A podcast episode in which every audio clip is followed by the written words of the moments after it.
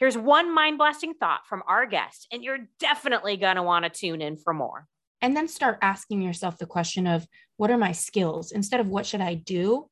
Where am I gifted? What, where do I get feedback from people? And then what kind of jobs or what kind of businesses are built around this core skill set?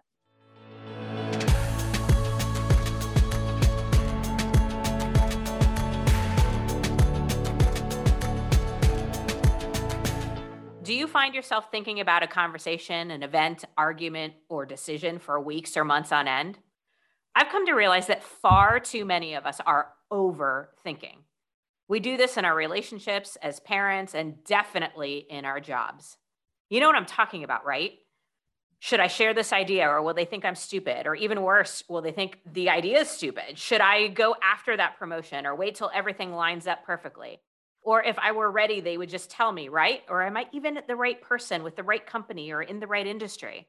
Is this what I'm meant to be doing? Should I be getting paid more? What would happen if I left? What would happen if I started my own business or applied for my dream job? Would I make it? Would I get the job? These are the types of things that are running through our mind over and over. And I know I'm not the only one who finds myself spinning from all the thoughts and questions in my own mind. And there's nothing wrong with thinking, but overthinking is a problem because overthinking leads to inaction and inaction leads to regret. I am Nicole Kalil, and on today's episode of This is Woman's Work, we're going to explore a topic I know many of you are overthinking about, and that is making a career transition, making what my guest calls a U turn, a Y O U turn, which I love. I've invited Ashley Stahl, a counterterrorism professional turned career coach, to join us today. Ashley is the best selling author of the book U Turn Getting Unstuck, Discover Your Direction, Design Your Dream Career. You probably have already heard of her from her two viral TED Talks or from her show, the U Turn podcast, or in her monthly career column in Forbes. If you haven't heard of her yet, I'm kind of shocked and you are absolutely in for a real treat today. Ashley, I can't wait to talk about career clarity with you, but I need to start by asking how you made the transition from counterterrorism to mm-hmm. career coach. Yeah, thank you. What an intro. Thank you for having me. I'm so excited to talk about all of this. Um, and as far as going from national security to career coach, I mean, obviously, I didn't come out of the womb thinking I wanted to be a career coach. Like, what a bizarre career choice for someone who, you know, in a modern world that didn't really exist when I was a kid, I don't think. Um, but I was just like everyone in college. I didn't really know what to major in. I didn't really know who I was. And how are you supposed to know what path you want when you're like 18 years old um, and you've never tried anything on? And so I remember just being really confused in college, going to the career services office, and the woman saying to me, you know, do what you love or follow your passion or follow your bliss and just being super confused. So I studied government because I was impacted by 9 11. I had family on the East Coast. And I always was really good at learning foreign languages. I was bilingual in French at a young age, Spanish. And so I just kind of thought, I love culture. I love people. I might as well study this. And I didn't understand that there's a big difference between being interested in something and having a career path in it. Um, and the premise of my work ever since has become don't do what you love, do what you are. And it took me years to really understand that. So I gave myself to counterterrorism. I got the best internships I could. I worked for Arnold Schwarzenegger when he was governor. I worked for the Queen when I went to grad school in England um, on her human rights legal team. You name it, I really poured myself into it. Uh, got a graduate degree at King's College London and started learning Arabic at UCLA. And I, I graduated during the recession from my graduate program couldn't get a job to save my life, slept on my parents' couch, eventually just bought into the myth that I would have to take what I could get. So I ended up, um, you know, just taking this admin assistant job, making minimum wage at an ad agency. And I was so tortured by that that I emailed my college and said, Do you have a list of people who have graduated and moved to DC? And they said, Yes. And I worked my way through 2,000 phone numbers, names, emails, and called people and I fell on my face. I didn't really know how to talk to people, obviously, for opportunities. But eventually I got really good at it and authentic at it, even better.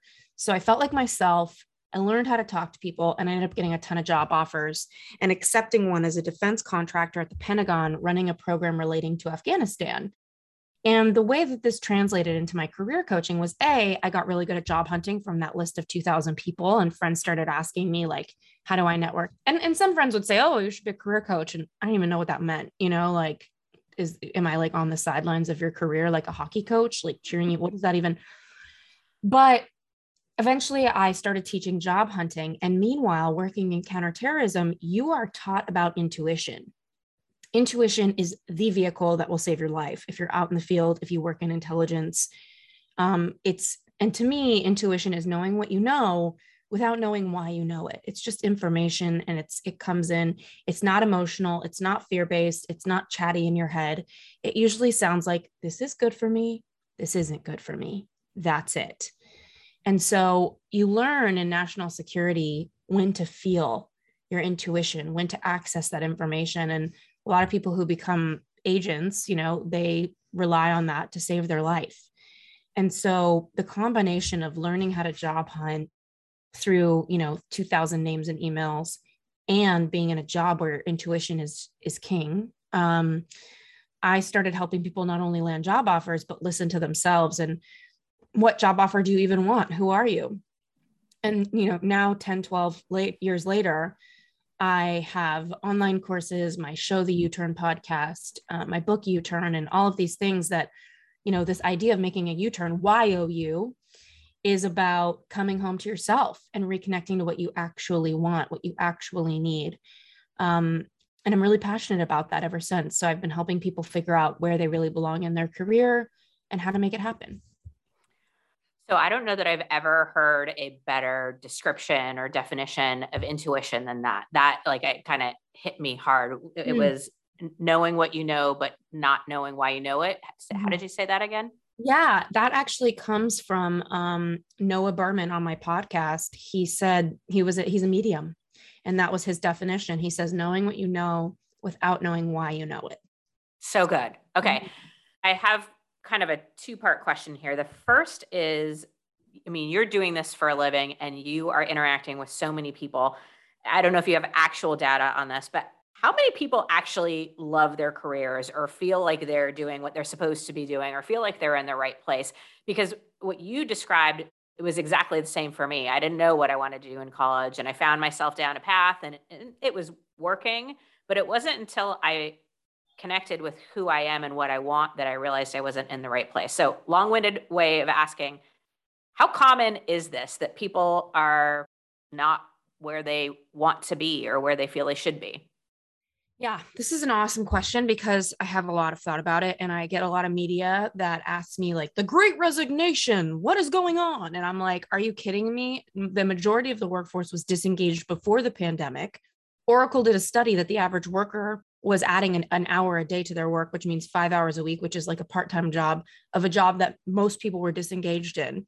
And you're surprised that people are resigning from their jobs and and just like making ends meet in a different way, like they're exhausted. So, as far as the workforce goes, before the pandemic, an average of around 71% of um, the workforce was on the job hunt. And I would argue that they weren't really job hunting, they were clarity hunting because most people don't love what they do because they don't know themselves. Because at a young age, we kind of have to choose something. And the pressure we have on us is so bizarre. It's like the equivalent of, of your parents saying to you in preschool, like the first person you have a crush on, you better marry them. It's like that's what we're doing in our career. The first thing you study and choose, you better build it. It's like, but do you really want to water this weird flower if it's not for you? So I think a lot of people who are looking for a job are really just looking for clarity. They're really just looking to feel like, oh, this thing feels like home. And they're in that process of finding that for themselves. Yeah, I couldn't agree more. And I'm with you. I was surprised by people's surprise about the great resignation. I'm like, this seems like so obvious. But okay, so then I guess the second part of my question is around gaining that clarity. If you should do what you are. How do we discover what we are? And then how do we leverage that in figuring out our career? Yeah, good question. Um, I think, you know, you and I had kind of talked on my podcast, and I loved your tip about tuning into what you know for sure about yourself. Um, like we were talking about in our conversation, it's like people get really addicted to looking at what they don't know and obsessing over that, but there's a lot you do know. And so I would start with saying, what do you know to be true about yourself? Um, and it can be anything. It could be that you're a warm person, that you're a funny person, that you're a communicative person. It's it's whatever you know to be true. Um, and I would say the second thing is really understanding that a successful and fulfilling career tends to be not about you know what you love or what you're interested in but what your skills are and i think there's two core dynamics in any fulfilling career the first dynamic is um, the what that has to do with your skill set what are you putting your energy into all day how are you using your mind your body your heart are you in communication with someone are you in front of people outside? Are you at a desk? Are you writing? Are you typing? What percent of your day looks like what if it really aligned with your skills? So that's the first thing that it, to look at. The second thing is the how, and it matters just as much as the what. The how has to do with your core values. Given that most people may be in the right job, maybe not, um, but that thing that really bothers them isn't always you know, you know, 50% of people leave their job because they don't like their boss. So what we know to be true is that how your job looks matters just as much as what your job is. Um, and so I think it's important to say, what do you value? Do you value balance? What does that mean to you? Do you value health, wellness? Does balance look like you working a lot for three months and then taking three months off? Does it look like having time at 5 p.m. for the gym and your kids every day? If your job is violating a core value, if your business is violating a core value, it's trespassing upon a non negotiable principle by which you live your life. No matter what the job is, no matter how right it is, you're not going to be happy. So I think balancing those two pieces are really key. I couldn't agree more and incredibly well said. So, from a career transition or U turn, I love the YOU turn like how does one begin to go on that journey? So if they have spent some time in self-discovery they've identified their core values they've thought about the what and the who and the how and, and all of that. Like logistically what happens next? How do you get people to think about the next steps to take? Yeah.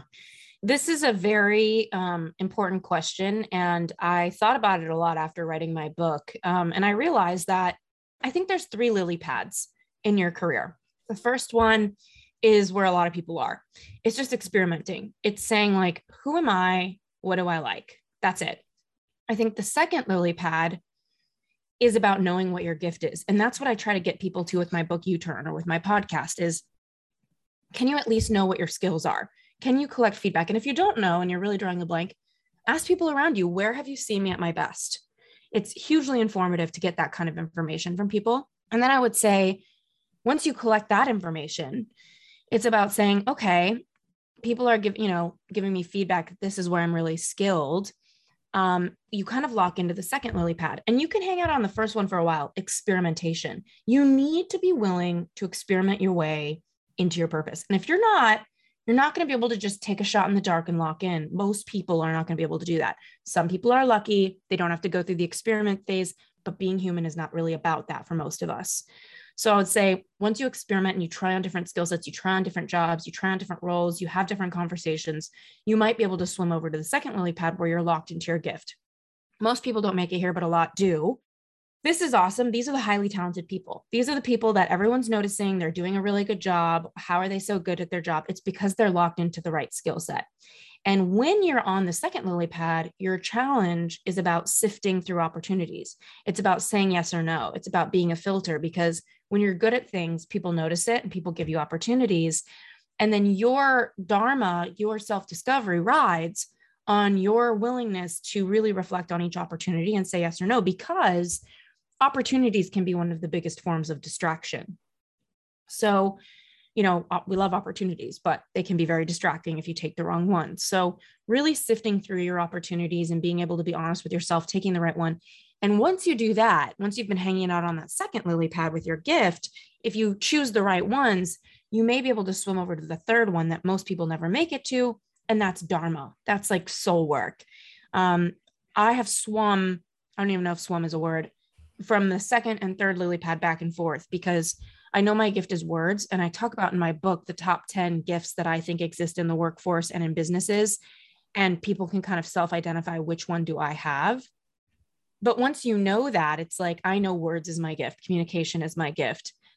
And it was when I was writing my book that I really felt that sense of Dharma, that third lily pad, that like, if I die after this book is over, I've done what I'm here to do. That sense of like words are coming through my fingers and I'm not thinking of them. It's a portal, it's like a transmission. So, that flow state, that time doesn't exist, that Kobe Bryant on television speaking from a higher frequency, it's the magic that all of us want to experience. It's incredibly fulfilling, but you really can't get to the third lily pad without swimming around and trying things on. And so, anyone who's listening right now, there's nothing wrong with liking your career at like, you know, 75%. It's actually quite impressive.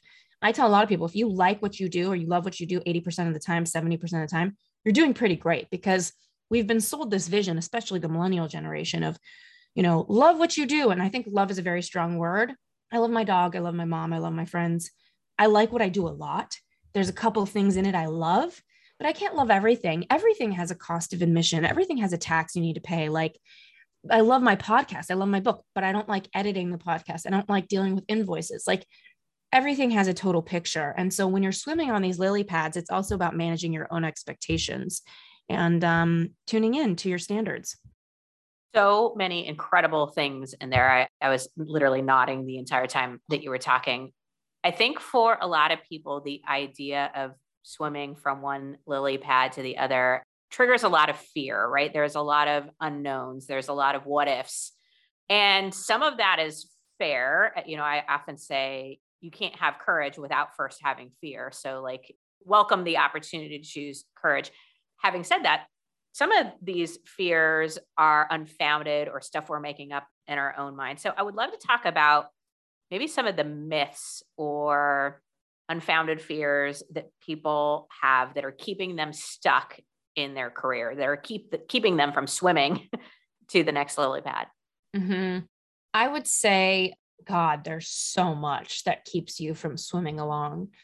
I would say the first thing is just not choosing to even ask the questions. And I think a lot of people know what they know and they don't want to know it. And they spend all day trying to not know what they know. So if you hate your job or you don't like your job or you know it's not for you, that's inconvenient. Like changing your career is, is super inconvenient. And most people don't want to have to deal with that. It's, it's just a fact. And so I think not letting yourself know what you know is one of the top barriers to really being fulfilled so I would say step one is asking yourself the question, and I asked this in my more recent TED talk, is what do you know that you wish you did not know?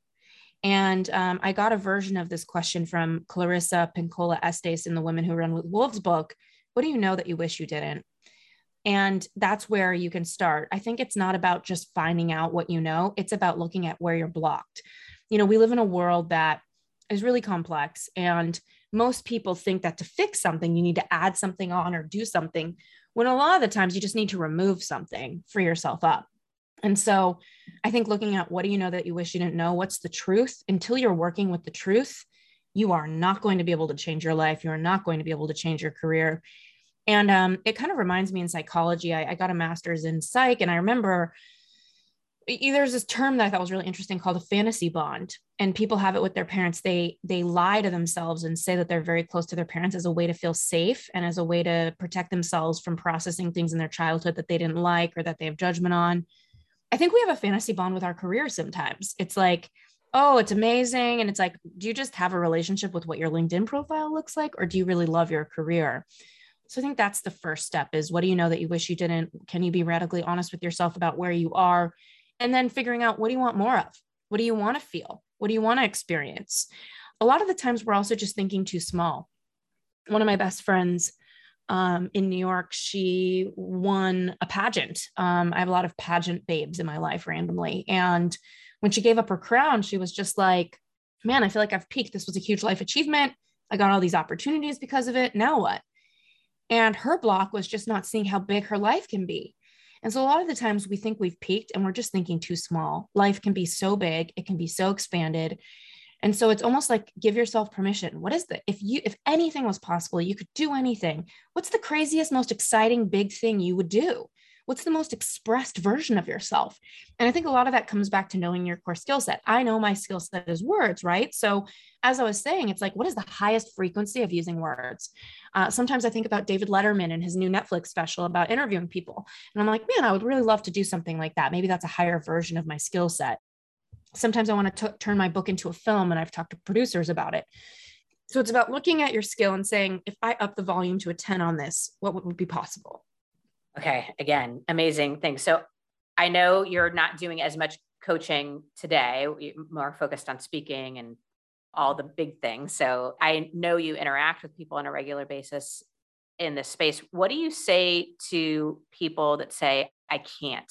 It's too much responsibility, paying the mortgage, take care of my kids. I can't change careers. I can't take the risk. Yeah.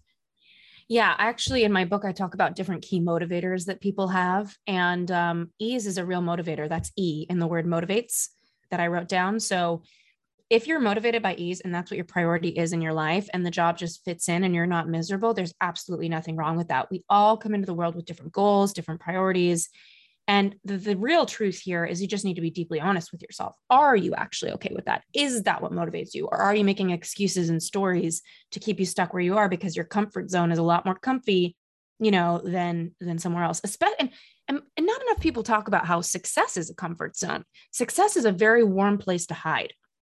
So if you're having a lot of success, it can be very um, exhausting because you think, oh, like, you know, what I'm doing is working, but do you really like what you're doing? So it's also a very threatening thing to look at. I love that you said that because I do know some people who say, my job is my job. Like, I like it well enough, it pays me well. But what it mostly allows for me to do is to do what I love outside of my job. And it took me a long time to recognize that because I had, you know, in my head, like the if you do what you love, you'll never work a day in your life, all the bullshit. Mm-hmm. and um, I I was really I thought success was the end all be all and all that. Okay. Any other things that you're hearing, maybe more specifically from women, that would be helpful in their quest to make a career yeah. transition? Yeah i mean a lot of people come up to me and say like i need clarity and you know especially when i'm private coaching like that's a huge thing that bring people into my world and um, i don't believe that. I don't think you need clarity. I think you need to connect to yourself and when it, a lot of people don't have clarity because they're just cut off from themselves. Maybe they grew up in a culture where we talked about the messaging was like you know don't care about you care about the collective care about what other people think people please you don't matter whatever it is and connecting to yourself takes work. It takes attention. It takes time to notice. And so i would say like come up with a list of people places things that make you feel like you. Um, for me it's the ocean. For me it's a couple good friends that i have. I have a lot of girlfriends i love. There's a couple in particular where it's like damn whenever i see them i'm myself again.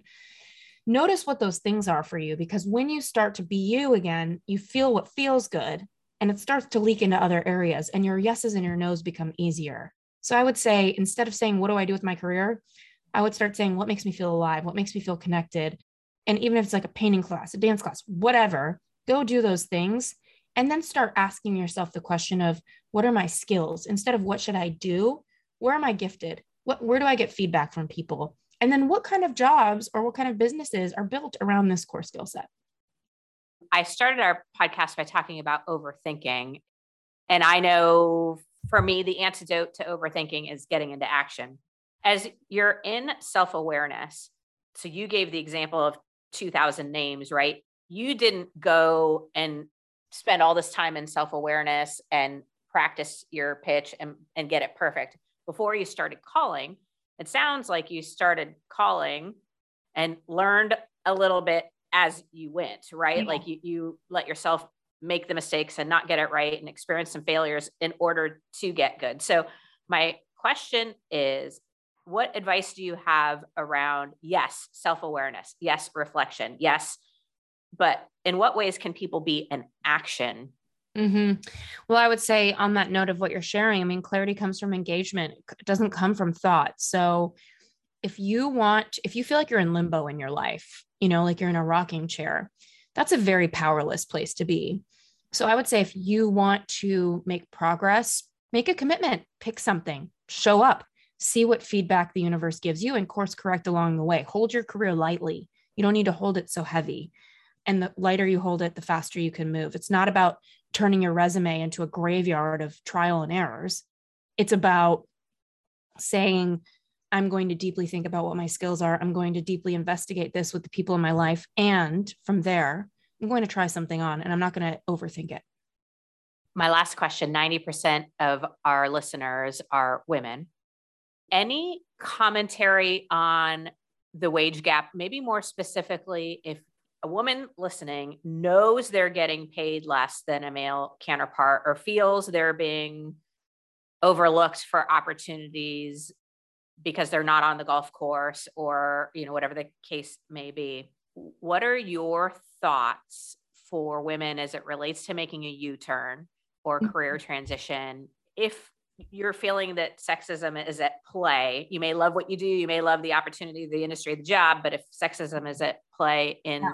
your workspace what advice do you have there okay well obviously sexism is real and we know that but i do think that what's even more real is how much we don't ask for what we want to get paid. The statistics are there. Um, the confidence that you need. It, it's not John's fault if Sally didn't ask for the right compensation. John Doe is going to ask for what he wants because the research shows that he's wired to do that more than a, a woman is for whatever the reason is biologically. So I think really taking personal responsibility for saying, yes, there's a wage gap, and I'm responsible for asking aggressively, and I'm responsible for doing the research, and I'm responsible for working through the mindset blocks that come with asking. And you know, mo- the majority of communication is not what you say, it's how you say it. So you're also responsible for the energy that your communication is riding on when you make a request. Yeah, I couldn't agree more. I, I really think it's such a complex issue and there isn't just one answer but i always think to myself that's why i focus so much on confidence is it's like i don't think that women lacking confidence is the only problem that exists in the professional environments in which we work. It's just a piece of the puzzle that we have power over that we have control over. So you know yes there are going to be environments where even if you ask and ask well you might not make the same but then you right. need to make a decision but until you ask and ask well, then, and that is something you have power and control over, then we are being part of the problem. Mm, mm, beautiful. Okay. Thank you so much for the beautiful questions. And I hope that this helps your listeners, you know, in any way possible. And I think asking is a muscle you build. It's not just about the one time you negotiate, it's building that muscle in your life. And and I think knowing what you want and asking you need to know what you want in order to ask for it. Yeah. And i think that's the key to fulfillment is knowing what to ask for. I couldn't agree more. Um, my daughter and i we always say practice makes progress because perfect is not an available option to any of us. And i think what you just said made me think of that. We've got to practice asking. We've got to put ourselves out there. And of course resources like your book your podcast career coaches practicing with somebody a close colleague or a friend before you go in so you feel prepared and ready but you got to ask. Getting into action is key. Ashley thank you so much for your time and your words. You are absolutely correct. You have a gift my friend. Um, so thank you for being here with us today. If you are listening check out ashley at her website ashleystahl.com. we'll put everything in show notes. You can follow her on instagram facebook and twitter at ashley Stahl. And absolutely go get your copy of her book, U Turn, and tune into her amazing podcast, also called U Turn. She's very easy to find. She's everywhere. So follow her and check her out. Ashley, you shared that great quote that says, Don't do what you love, do what you are. When you know yourself intimately, deeply, and truly, it becomes much more obvious where you fit and where you don't and it becomes clearer who and what's meant for you and who and what isn't. If you find yourself overthinking, stop and take all that energy and all that mental power and use it to reconnect with you. And then get into action towards what matters most because you invest too much time, effort, energy, and talent into your job to be doing something you hate. or to be doing it with people that don't appreciate the fully historic arrangement of badassery that is you. So go find or create that dream job. And if it requires a U turn, well, that is woman's work.